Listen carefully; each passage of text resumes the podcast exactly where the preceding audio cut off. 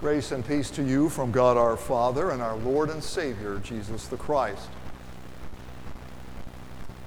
Dear friends, if Satan wanted to take over Columbus, Indiana, he would close down all the bars, get rid of prostitution and pornography and opioids. He would put an end to foul language and he would encourage children to respect their parents and to say, yes, sir, yes, ma'am. And he would make sure that all of the churches are filled on Sunday mornings with people listening to ministers not preaching about Jesus and Him crucified. All the devil needs to succeed is to make sure that the real Christ is not proclaimed. Our false Christ this evening is Jesus the therapist, or we might say Jesus the life coach. Now, this false Christ promises to increase your joy, reduce your stress, give you peace, patch up your relationships, and increase your happiness and your self esteem. Roman numeral one in your outline. Jesus, the life coach, will help you achieve a more victorious life. And that's the key word. We're talking about victorious living. This goes back to the 19th century, uh, the Keswick movement that began in England, the German higher life movement. We're talking about victory over sin, victory over negativity and personal problems. Now, there's a deception but behind all of this.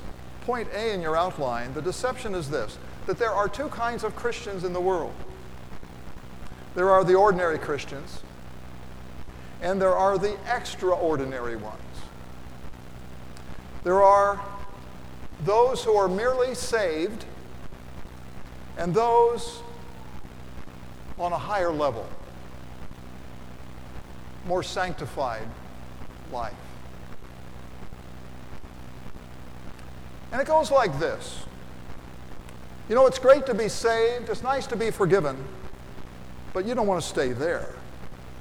You have to move on beyond that.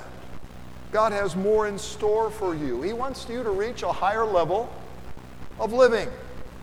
He wants you to have a more satisfying life than the one you have now. He wants you to attain to the next level of sanctity, to live your best life now. And the way you reach that next level is by doing more, it's by trying harder, it's by doubling down on the law. And the law here is defined as God's principles that will enable you to take control of your life.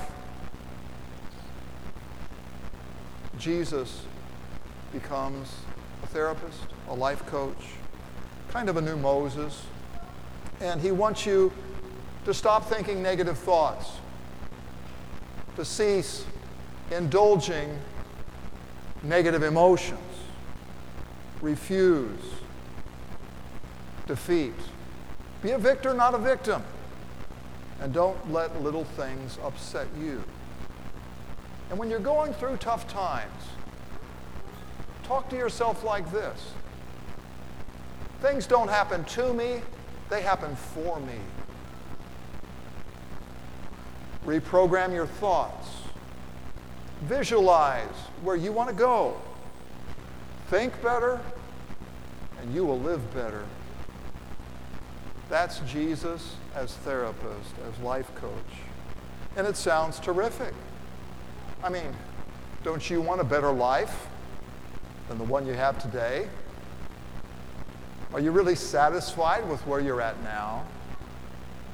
Wouldn't your life be more fulfilling if you made some adjustments or tweaked it here or there?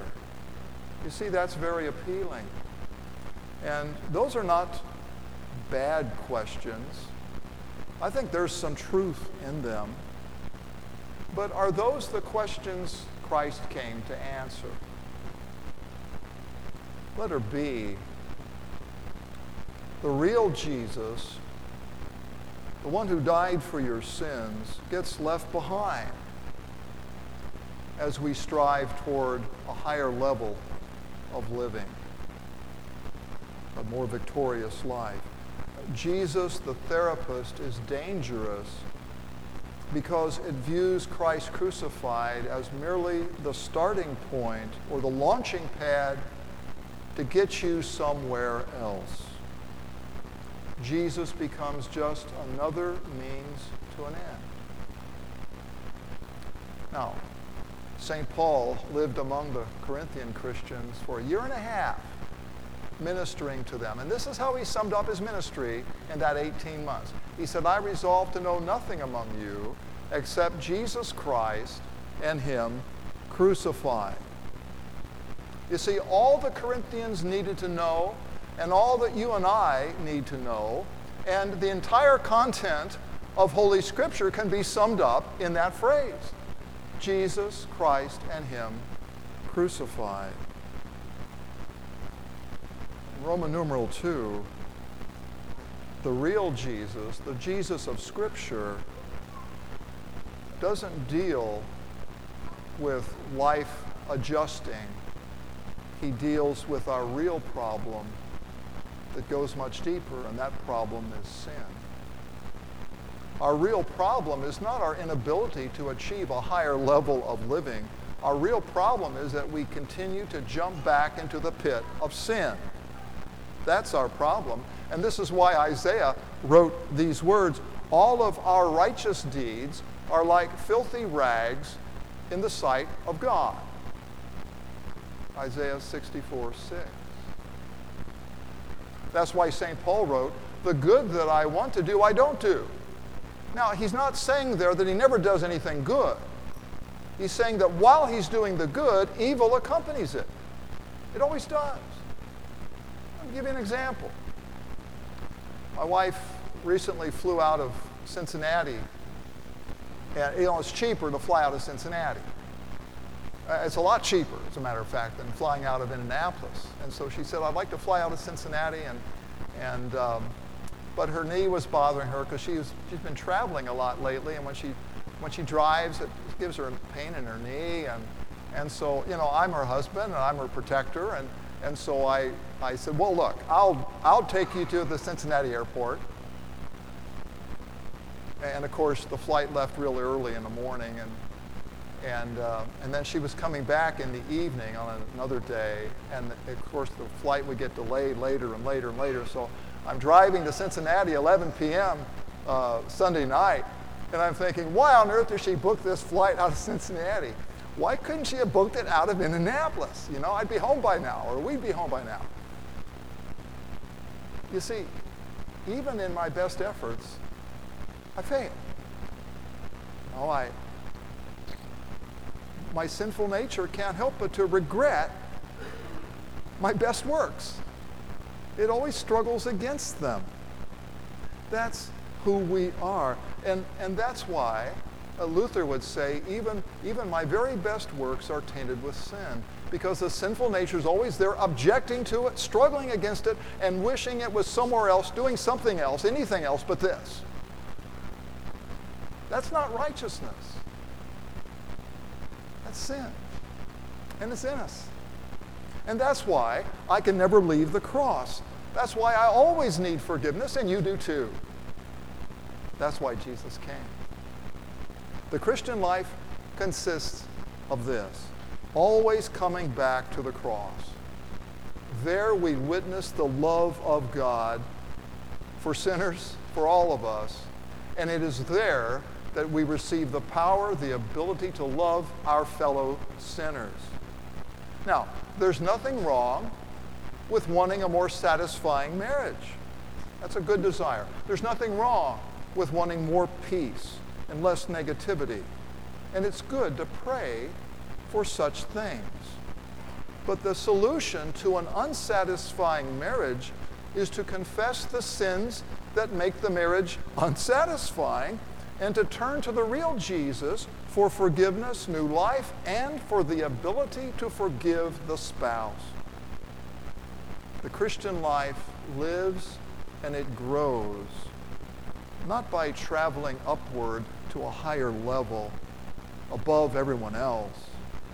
We live by the one who has come all the way down to us in the person of Jesus Christ, crucified for our sins. Letter A. This is illustrated by the Gentiles. The Gentiles, I think most of us are Gentiles, the Gentiles who were not even pursuing righteousness. Now think of a victorious life, think of a higher level of, of sanctity and living here.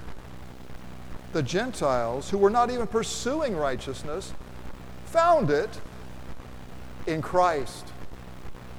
In other words, they found it in the life of Jesus. Christ's righteousness, his victorious life's work, became their possession, it became their inheritance, not through effort on their part, but through faith in him. By contrast, Israel failed to find the very righteousness they were seeking because they didn't seek it in Jesus, they sought it in their own efforts.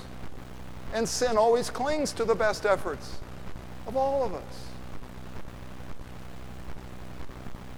My friends, the righteousness of Christ, his victorious life, is yours. That's God's promise. It is yours through faith in him. That's your higher level of living. It's a gift from God to you. It's not something you can see or observe in you. That's why we believe in it.